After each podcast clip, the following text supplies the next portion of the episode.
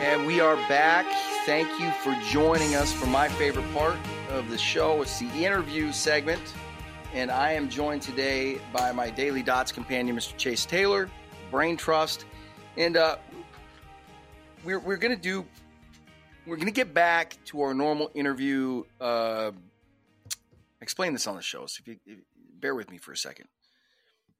Because maybe you didn't listen to the show but uh, we we talked about this. We're going to return to our normal interview schedules next week. Got some great ones lined up, but um, we've been watching this market and the levels that it's been trading at for quite a while. We've been telling you guys how important we thought some of these levels were, and we were having a discussion earlier today, like we do.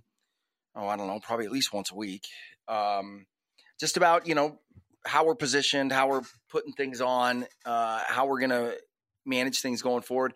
And I kind of stopped halfway through and I was like, you know what, man? Honestly, I think it'd be best if we just put this on the on the program.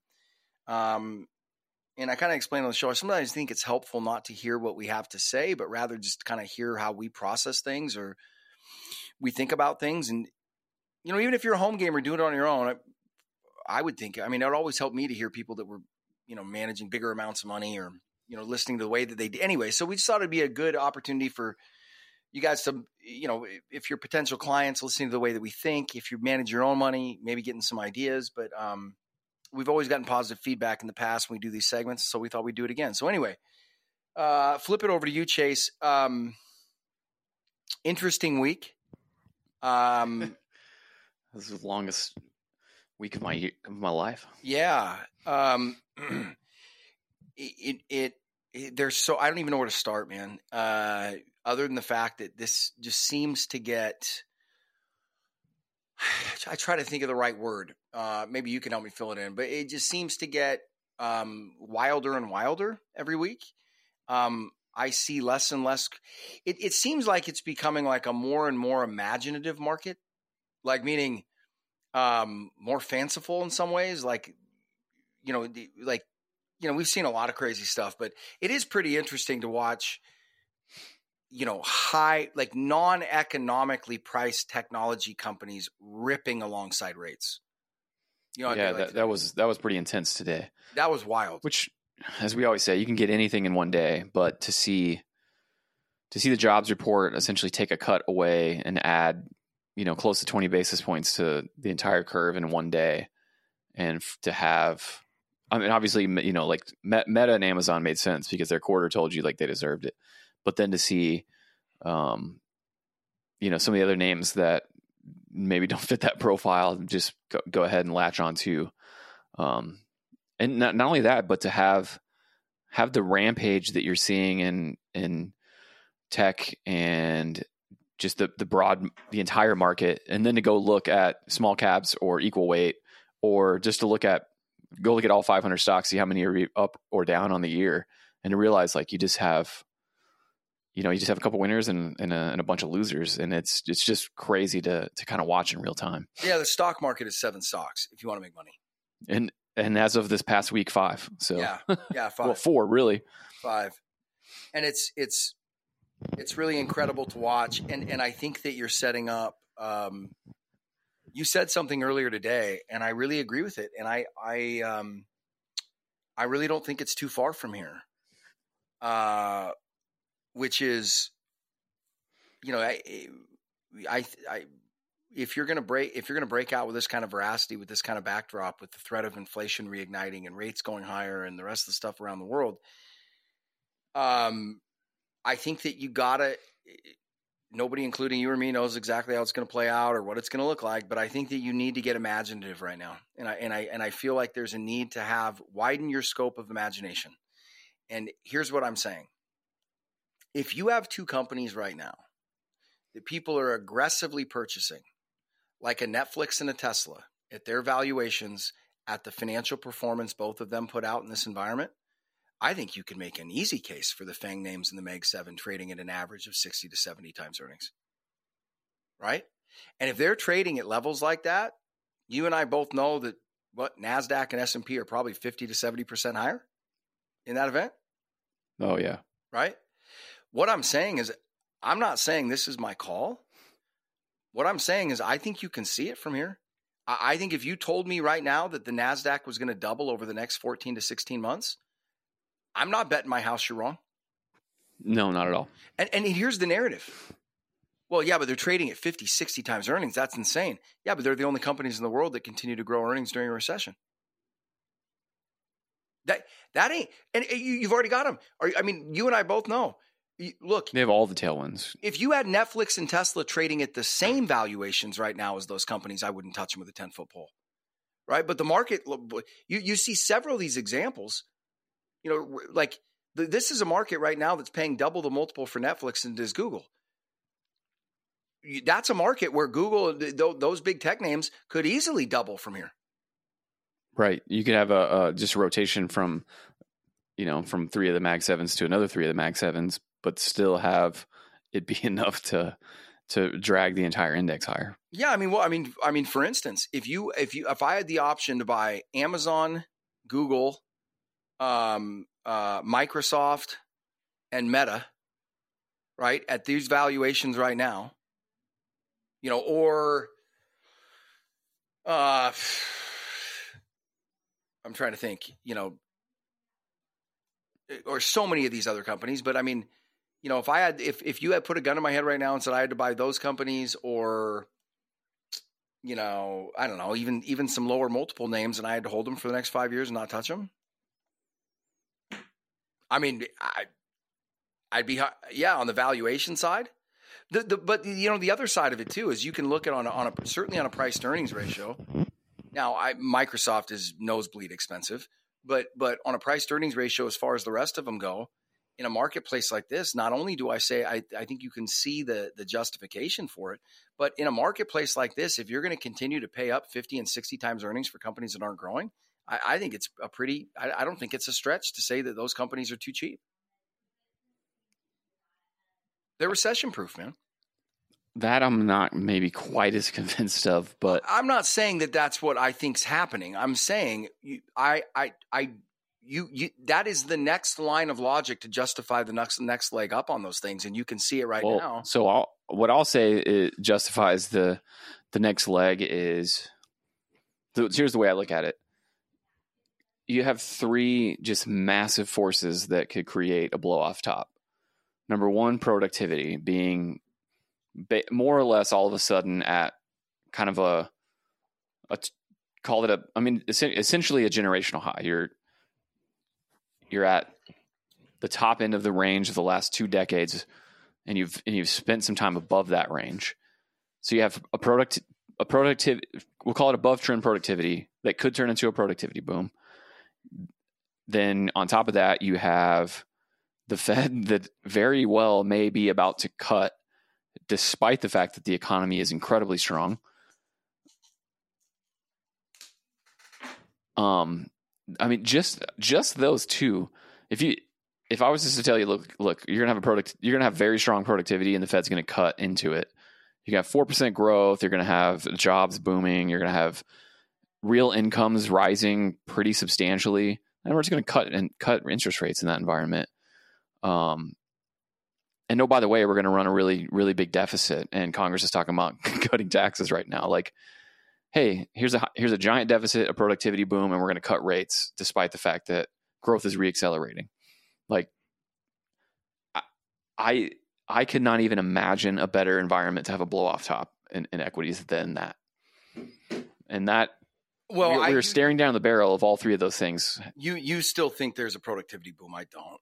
I don't. I, I know the productivity numbers are saying. it, I just think they're nonsense. Well, here's what I would say: Y- you're viewing a lot of things through the prism of this doesn't make sense. This data doesn't make sense unless, and you're going with undercounting inflation, overcounting growth. It does make sense if you're having that much productivity. You're not. You don't know that. You You, don't can't. You can't say you're not. Eh, You're having it at five, maybe five or seven companies. I, that, I don't think that's true.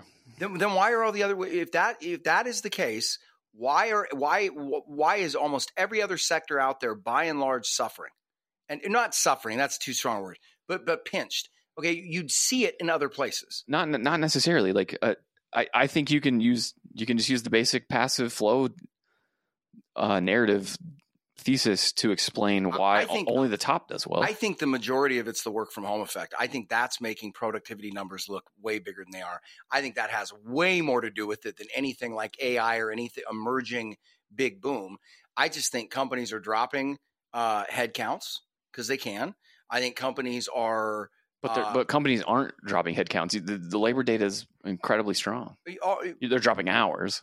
Oh, okay, whatever. Call it what you want but uh, the labor data, data, is strong. But every single time I look, I, I the, the, data for me is really hard to interpret because all I'm seeing are companies that are supposed to be part of the big growth curve and part of the productivity. All I keep seeing is news about how they're cutting staff. Oh yeah, but you like hear big swaths of hiring and stuff like that. But remember, like uh, you have to look at what's going on at economy wide. I understand the, that. The, the churn, the churn for labor is like millions and millions of jobs, like every every quarter. So to see like a so and so's letting fifteen thousand people go, like that is that's a, a, a drop in the ocean. No, no, I yeah, I understand that. Yeah, I'm not economically illiterate. I get that. well, then you but then you can't to me like cite headlines like oh like so and so's letting some people go. Like that's always going to be the case. Um, and we have we have the job cut data from Challenger Gray. Like they actually track the job cuts, and it's down twenty percent year over year. So like we know compared to last year, we're letting less people go. Tech tech let a lot of people go in in 2022 and even par- parts of 2023. Um, so I. Um, no, no. I look. It's a, it's it's it's a. I, I have. I, I think this is a perfect environment to say strong convictions loosely held. I, I have no idea what's going on. I, I and I have no problem saying that. I think anybody that says they do is full of it. I, I just I think there's so much conflicting data. Um, I think that we are going to find out that, and and I and I can I can see it going in 18 different directions, not all you know one way. I just think we're going to find out. I just think a lot of dust has to settle to make things look clear.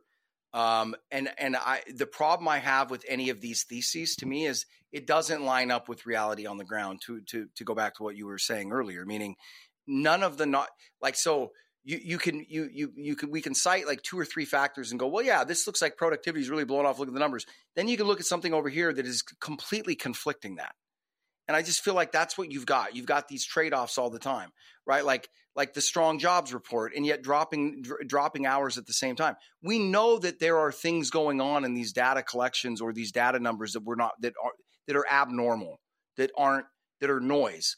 Uh, what it means at this point i don't know. Right? Like meaning I think it, I think it means productivity is pretty high and that and that and that to be to be super clear here though, like productivity is not a thing you can just like put your finger on and go here it is. Like it, it's so difficult to measure. Um, it, I, I understand that, but think but think about think about if you think about the work from home thing. Okay, so when we're when we're ready to chalk up productivity to some technological advance that's going to be making everything better in the future, do you know how much money and time it's think, think of the square footage that Amazon has dropped from their list of expenditures over the last year and a half just with the just with the Seattle office space they've given up. Right? Think about all the people working from home. Think of the overhead costs you know, all that kind of stuff that come out of it. I, I, I am tempted when I look at everything right now. I'm kind of just sitting there going, look, again, I could be wrong, but I think the vast majority of these productivity numbers are just from people working at home. I mean, that it makes the most sense to me. I don't. Really yeah, I, I, at the same time, a lot of people really slack off at home. I feel like so. Well, yeah, but but, but we also heard stories, a lot of them actually, of pe- people that are taking two jobs, two full time remote jobs, never not telling either employee that they're doing it, right? And just getting full blown two two giant paychecks because they can pull it off. Well, yeah, but how many? Okay, but yeah, but let's stop. But that, but that that would that would to me that would suggest a pretty big tailwind for productivity when one person's doing two okay, real jobs. Okay, so let in my opinion, let's get back to reality here. Let's t- talk any Fortune 500 company, uh, any Fortune 500 company in the in the in the country that you want to look at. How many employees, as a percentage, do you think are actually producing work in those companies that equals an output or, or equals what their compensation is over the course of the year. I, I would bet you the percentage is less than 25%. Yeah, I've always viewed stuff like that as basically 80 20. Yeah, I mean, it, it usually always comes out to 80 20, right? Okay, well, if if you get a big chunk of those people working from home, I'm not saying all of a sudden they're going to become uh, you know, dynamos and like crushing corporate America. But guess what? You're not doing. You're not paying nearly as much for their for their uh, uh, you know for their mediocre performance, right? You're just and and I I just now as I like I don't think I don't think you can look at AI in any other way to say that AI is going to be a productivity booster. And I'm sure at the margins, like I know some people that have already used ChatGPT to to help out productivity, like Yeah, you see people like build a Yeah. presentation on it, things like that, that saves you an hour. yeah, like, is is that's it not nothing. I mean, No, no, but is it is it is it big enough to show up in economic data at this point? If it is, it's very much at the margin, I agree. right? So then where's or the, I should say, I assume. so where's the productivity shift coming from? I I, I just I I don't really see any other thing that you could chalk it up to other than but I I don't but but I also don't think that's insignificant. Like when you think about for instance, in Bellevue alone right now, I believe Bellevue's a suburb of Seattle, but uh, in Bellevue alone, I want to say you've got a million and a half uh, square feet of office space that's empty. It sucks for the bank that owns the paper, but but think about the rent payments and the lease payments that the pe- people that were occupying that aren't paying anymore. You know what I mean? Yeah. So I, I don't know. I think that's where the I think that's where the productivity is at. Um, but this clearly, I will say this. This and correct me if I'm wrong. Uh, and I got to eat some crow on this one, but really hard to see a recession coming out of these numbers at any time in the next four quarters, unless something really drastic were to happen in a very short period of time. It, do, do you think that's do you think that's too Pollyannish of a view?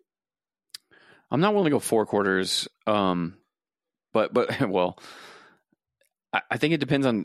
It, hinges on two things: construction employment, number one, which was positive again today, and number two, uh, just I mean asset prices. Like that, as long as asset prices are going up and construction employment is not in a a, a drawdown of over five percent, you're it's it's basically impossible to have a recession.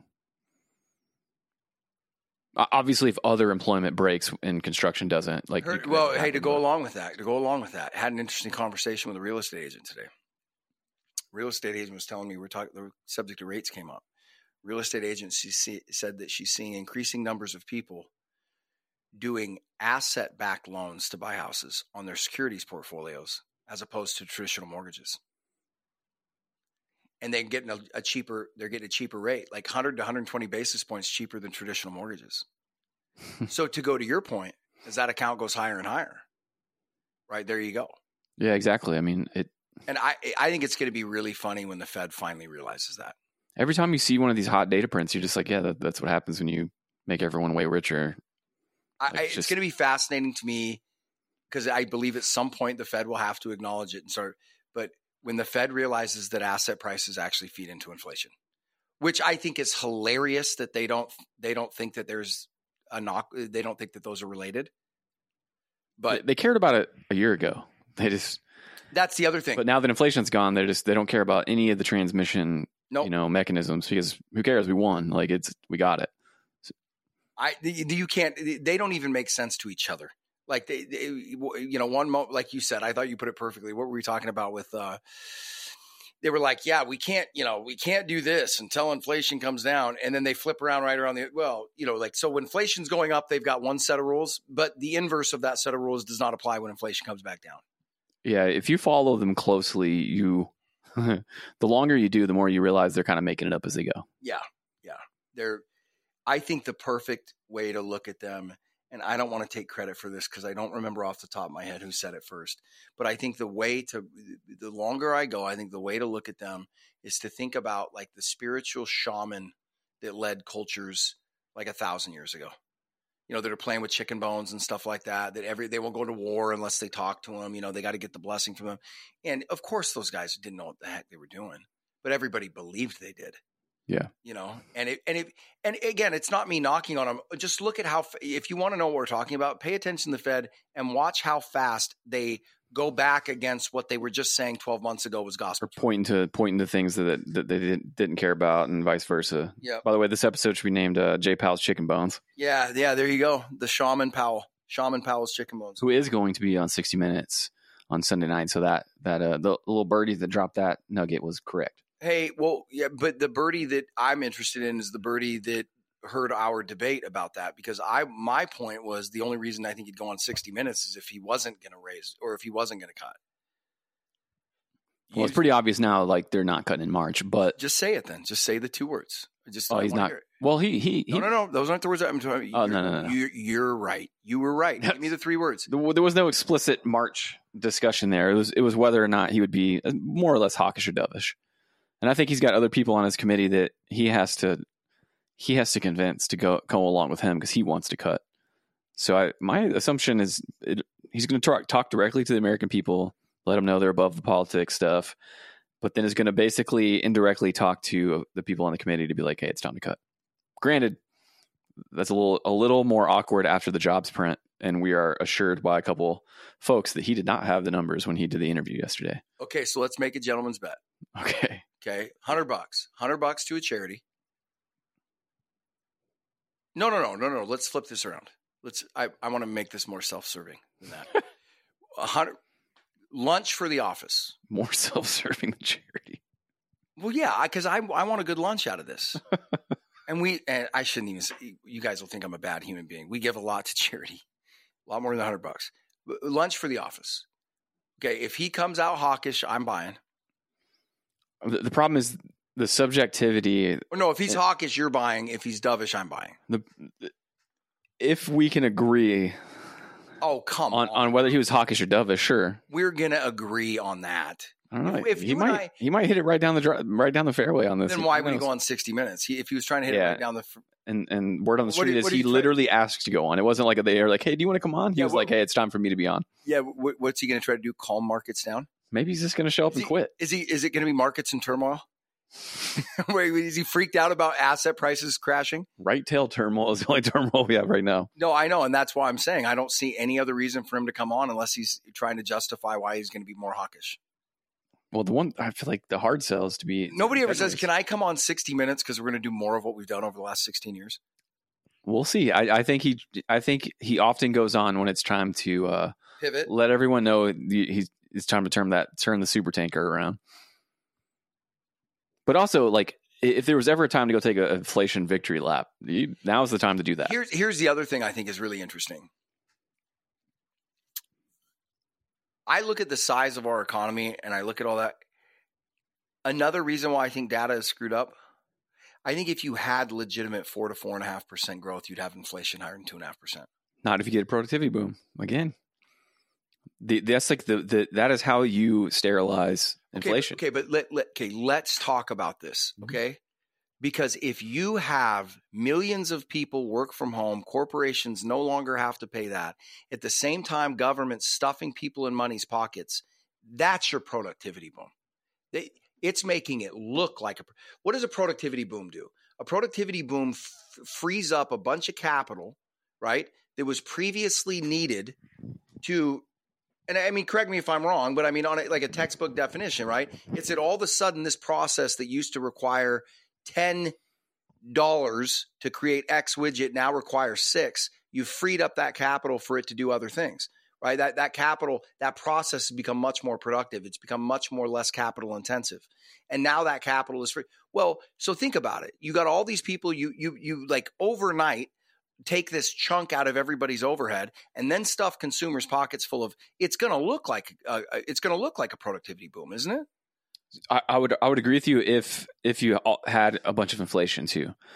So we What? did we did did it, did is the key, the key there because we don't anymore. For the last nine months, we haven't. Like, well but but, but all the but but that's because you're not those things stop doing they, they stop but- going but up the, the the point I'm making.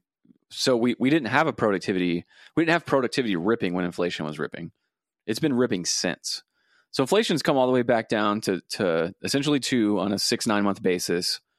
Um, but then despite that fact, incomes are still really high. Income growth is still doing way like above trend. Consumption is accelerating and is above trend. Uh, output in most measures is like above trend. Like so, like the economy typically, if you get inflation go from nine to two, growth gets growth gets whacked in that time. and it hasn't. Like growth is like cool. I don't care. Like I'm staying up here despite the fact that inflation's going away. And to to me, the explanation for that is the fact that it's productivity. Now, if we st- if we still had like six seven percent inflation, then it'd be like, okay, yeah, you're you're just throwing free money at us, and we're just we're just using it to make things look good. Versus, I know, but you, but, yeah, but you're going back on what we talked about the other day, though, because we we were sitting there saying that productivity is such a tough thing to pin down. Meaning, of all of the source the, of it, I would say is tough to. Well, and all economic data, the timing of it is always the tough part. Meaning, right, like the you know getting the economic picture right is one thing, but getting the timing right as far as when things are picked up by economic that's really tough. What you're making an argument is saying that it has to be a real productivity boom because of the timing of it. I mean, like it, it wouldn't surprise me at all if the if like let's say and I'm sure it's more complicated than this, but let's just say for the sake of argument, the productivity boom's coming from what I'm talking about, right? It wouldn't shock me if the data didn't start picking that up for 12 month, 12 to 16 months after the fact. Well, I mean, we're, we're tracking how, especially know. with all the damage that was done to the economy right out of the gates. Like it makes sense to me that there was a lag, and then the productivity boom showed up later. I don't know. I it's not how I see it. I I see a lot of like so so like the to me the thing that got us off the scent of everything that's happened got us thinking recession. There's tons of data suggesting, hey, you're about to hit a recession, and then here we are with four percent growth even even if it's two and a half in, in real life or two or something, it's still above trend growth, despite the fact that like hours work. If you look just just straight up hours worked, it's at levels 100 percent that suggests you're in a recession. But growth is really robust. Wage gains are really robust. Consumption's really robust. Production's really robust. That again, it suggests like, well, you, you don't need the hours to get the production. That I know, I know, but how do you? But how? But okay, but how do you? How do you? Okay, so if all of that is true, then this is unlike. Well, I mean, we know it's unlike any other cycle in history. But if that is true, how can all of those positive things be true, and and all of these other things are getting left behind? How can those things run at the same time? Right, productivity booming, income surging. Listen to the listen to that narrative you just laid out. Meanwhile, Apple and Nike can't get anybody buy their stuff. I mean, they're still selling a lot of it, but you know what I mean. Like you're like you're looking at these stalwart consumer these consumer companies. they're they're buying it all from Microsoft and Meta, I guess. I, but what? There's not enough stuff for people to buy from Microsoft and Meta. It's all business to business stuff. I think we. I mean, because that's all. I mean, Microsoft, right? I mean, like probably 85 percent of both of their income statements are responsible from businesses or business activities, right? Like, sure Facebook leads and all, you know, and Microsoft Teams and all that kind of so stuff. So maybe that's it though, is you, you can argue a lot of the tools those companies sell are productivity enhancing tools. There, well, there is no question about that. So them making a bunch of money tells me like but that's all kind of they're shoving productivity everybody down everyone's throat. Yeah, but that's all tied to my work from home thing. To, like, well, to a point. I mean, we don't we don't work from home much here, and, and I use the heck out of Microsoft and Google tools, and they definitely make me more productive. Yeah, no, I, am not banging out widgets, but yeah, yeah, no. So I'm just yeah. My whole point is saying like, I I see that as like a, um, I just see that I I know that that's technically productivity. I just I see it differently than that because if if if we chalk all that up to, I mean, a productivity boom should not a, usually a productivity boom is not going to be the seed corn for a real estate collapse. Are you suggesting we're having a real estate collapse? no, like like I'm just saying, like not real. That's too general, but like commercial office space, right? Like meaning a productivity boom. Well, I think you've just made the argument that that those two are tied at, at the hip. The fact that commercial uh, real estate is having problems and, and productivity is booming. No, but what I'm saying is like a lot of things right now, you've got to file that under productivity. But the, so here, here, here, here's how I'll counter what you like just said. The automobile was a cell phones were a boost in product, right? Like all this kind of stuff. People, people switching over to like the stuff we're talking about that I think is responsible for the quote unquote productivity boom we're seeing. Those things are not permanent.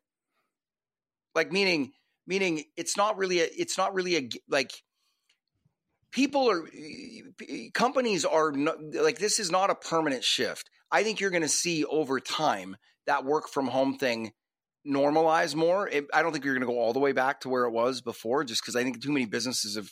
Re- there's a lot of businesses that you looked at over the years and went, "What do you guys buy that big office building for?" Right? Like it, it's just a lot of wasted money in space. Mm-hmm. Then there are other businesses where, like for instance, you know, people would think that about the finance business.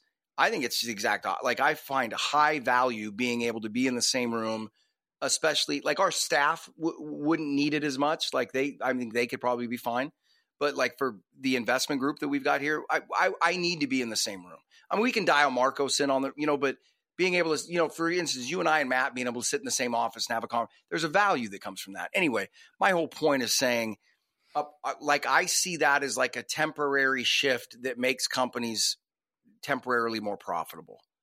And I know you have to file it in productivity, and I'm probably splitting hairs here, but anyway, I just. So- uh, one thing I want one thing I want to add, and then we should probably leave productivity behind. But because uh, you're saying like, okay, like, well, how is that going to be the case? But then there's like these dead bodies. Well, well for instance, what you said, you were like, a lot of people screw off at home. It's not a productivity boom. It's it's a it's a it's a cost cutting. It, it's a re, it's kind of like a reshuffling of the business to make the overhead go down. You're not get so moving people to home does not increase their output.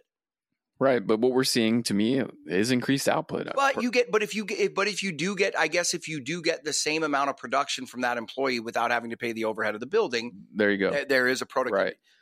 That that I, I guess you could. But I th- I think looking at the suite of tools that person working from home has now compared to five ten years ago, a lot more. They can do a lot. Yeah, even even truthfully, even five years. Right. Meaning some of those programs exist, but nobody was really using them. Right. You know, like I look at how much more we utilize DocuSign compared to where we did pre-COVID right? You can just have, that is a is a and just being able to zoom someone real quick, like that, it yeah. genuinely helps. Um, but what I would say is like you're kind of like saying like, well, then how are we have all this weakness over here?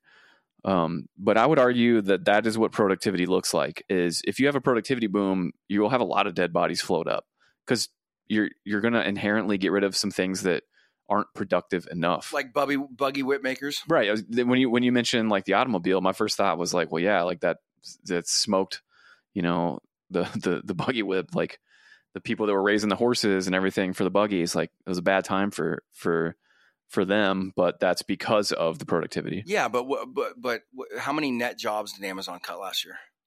You know what Ford wasn't doing in the twenties? They weren't laying people off.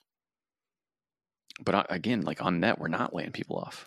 Well, again, assuming that all those all the data points are are right, but I mean, but what I'm what I'm saying though is they're not. But I know, but okay, but if the companies that are driving the productivity boom are the ones laying people off, that suggests the productivity boom. Look at look at. I mean, we know Meta is going to let some people go, right? And look at their quarter. I mean, they're making it rain with less people. That is by definition productivity. Well, just going going through the roof. I think they're a bad example, just because they were i mean they were going to have an impressive quarter no matter what especially over a year over year basis That's true but even looking at their what they're saying about the you know the next year and, and this goes for a lot of the, the, names there were there was there were times i was getting concerned about well, the, hey, some of these companies because they're letting they were letting people go. And I'm like, well, if you're a growth company and you're letting a bunch of people go, like, um, how does this work? But then they let people go, and then they proved like, no, we're still growing fine. It's just we can do it with less people. Yeah, no, no. I mean, well, and, and that was one of the reasons why Meta's always been one of the ones that we've held in that basket was because, and if you think about it, if you think about it, like we look at where they gin up the majority of their revenue and profit from, and I think that it's if you understand who their customers are, I think you can make the case that as far as their main revenue line goes, it may appear at times to be somewhat recessionary proof. Meaning, Facebook ads we've used them before. Now we don't now just because we've got our own marketing, you know, set up and we've got our platform built. It's more efficient. But Facebook ads for the money, they are shockingly good. Like I, I, I talk to people all the time. Leads, you know, where do you get lead, lead source? And I'm like going, hey, if you're looking for the most bang for your buck, man, Facebook ads. And my point in saying that is, you could see in a recessionary time more people turning to a service like that, right? So I'm not. I, Facebook is is. I think Google is kind of similar, and it's funny to me that those have been. I mean, Facebook came roaring back. I think Google will probably do that at some point in the next year too, just because they're both like that. Um, but Yeah, I, I don't know. I, I like I texted you to earlier this morning. You and I were talking about this, and I just said I'm I'm at a complete loss. Uh, other than the fact that I know that you can't be short them, um, and they're putting up pretty. It, like I said, it's almost like we have two separate stock markets. We've got the Mag Seven stock market, and we've got everything else. And uh, hundred percent. That's and that's for at least a year now, a little, a little over. Yeah, I mean, you could say it's been longer than that. I mean, with the Nasdaq almost doubled up the S and P in its run this over this last fifteen years, which, which makes sense yeah. right? when you look at the companies at the top. I, I and but, the crazy thing is, going back two and a half years, the Nasdaq's up like five, six percent. Well, here's the other thing too, and this, this, and I, again, I am not doing this, and I'm not suggesting anybody else does it too. Um, I think you make an argument: the bigger those companies get, the less likely they are to face legislation, antitrust legislation. I mean, I think you can make that argument either way. Yeah, they're carrying a lot of weight right now economically. And, they're carrying a lot of weight. They are, and and if you look at like trade war and geopolitical stuff with, you know, like against China, how how do you outcompete if your, some, your, your enemies if you kneecap your innovators? You know, if, if somebody and and I think and and this is this is a thing that I honestly think in the not too distant future is going to be an issue that we are dealing with as a country because if these country if these companies i think we the internet has enabled something that's never existed before you've got if these you, do you realize that if those companies were to double from here now they would they, they couldn't do that unless the american but they are gaining on the, the those companies could feasibly make could be the same they could make up their valuation could be in the next five to seven years realistically they could be 60 to 70% the entire size of our economy. And I think that in and of itself is a danger. Well, I mean, yeah, that's very, very dangerous. Well, because if they are, right, look at the I power. Mean, Meta went up 200 billion today. Today. And think about the ability that gives them to influence politicians, like influence. And we know they're already doing it. Like this is, it's fascinating. I, cause I don't know the answers. I don't know where it's all going, but you're just sitting, it feels like we're living in a sci-fi movie. Yeah, 100%. You know what I mean? So anyway, well, what else? I know you got to run. What, what, what else? Uh, closing up. What, what, are we looking for? And we were going to talk about what we're going to do. Um, so I, I, mean, at this point, I think we got to figure it out w- whether we're going to go with the. And, and, just for the listeners, we're debating. Um, I, I, you know, we'll see the way it rolls out, but I think the the board, and I think you agree, you cannot be short this stuff. And in this environment, I really think obviously we want to see what you know follow through for next week but it feels like it's increasingly looking like you need to be long these things with a net underneath you yeah or as uh as my good friend jason has has been pleading and and saying you know hey it's the golden age of options like we, we and we've talked about it a little bit and and that is introducing essentially right tail hedging through options. That that is still to me a very a very good uh, approach and one that you can just set aside a very fixed amount of money and put it out there and a small a smaller you know piece of money so you don't have to tie up you know 20 30 40% of your portfolio and stuff you don't really want to own just to protect the right tail. And you can you know always have that 1 2% whatever it is maybe up to 5 just always hedging that right tail every pullback buy some buy some calls and yeah and it also is a i think it's another way to uh, you know, rather than fighting the current swimming with it, meaning, you know, rather than pounding your head against the table like I have for years now about volatility being dead, you know, the make volatility great again. We pulled those out too early, didn't we? Uh, thanks, thanks, Cuppy. way to way to curse us on that one, Cupster. uh, but but you know that to go to your point, it's also a, a good way to quit fighting that and take advantage of low volatility. Yeah, I mean exactly. It, it's so a way to make a lot of things work for you um, and to do it even though i think we all view or maybe, maybe i'm just speaking for myself but I, I, view options as very complex and complicated and has math in it and it has you know at least two more variables than a regular investment. So a lot i think a lot of people just want to avoid it because of that. But at the end of the day you can better define your risk in an option than you can anything else. You, you can know exactly how much you're risking. And then you have the just built-in convexity of um, it's either going back to nothing, and I just well there went one percent, like that was worth the hedge, or it can go you know supernova for you. So if we do have the Nasdaq double in an eighteen month period or something, you know, if you had a, a reasonably aggressive call built in, like you know what an interesting little portfolio would be right now, like having like a 15 to 20 percent slice of the portfolio strictly options based, and then take the rest of the portfolio and make it like a mix of uh, uh, really short term and like two year treasuries. You know what I mean? Because Right. One is an outright inflation hedge, and one, or is uh, sorry, uh, uh, one's an outright recession hedge. Things get bad, and then one's a, a, right tail hedge.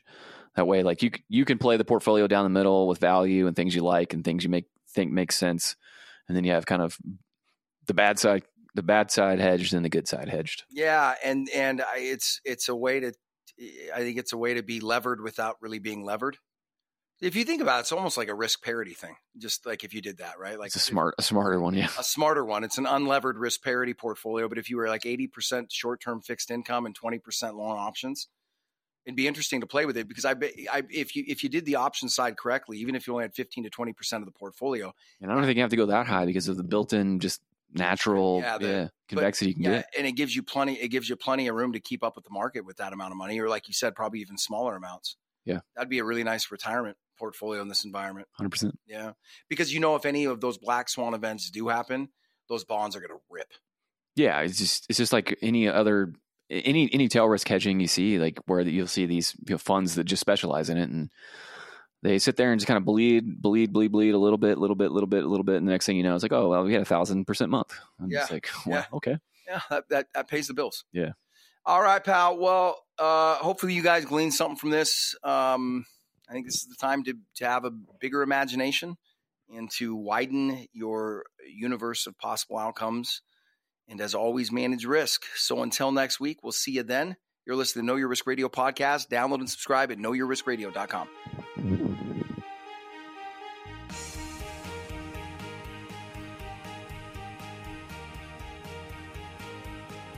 The opinions expressed in this program are for general informational purposes only and are not intended to provide specific advice or recommendations for any individual or on any specific security. It is only intended to provide education about the financial industry. To determine which investments may be appropriate for you, consult your financial advisor prior to investing. Any past performance discussed during this program is no guarantee of future results. Any indices referenced for comparison are unmanaged and cannot be invested into directly. As always, please remember investing involves risk and possible loss of principal capital. Please seek advice from a licensed professional. Investment advice cannot be given without a client service agreement. Bulwark Capital Management Management is an investment advisor representative of Trek Financial, LLC, an SEC registered investment advisor.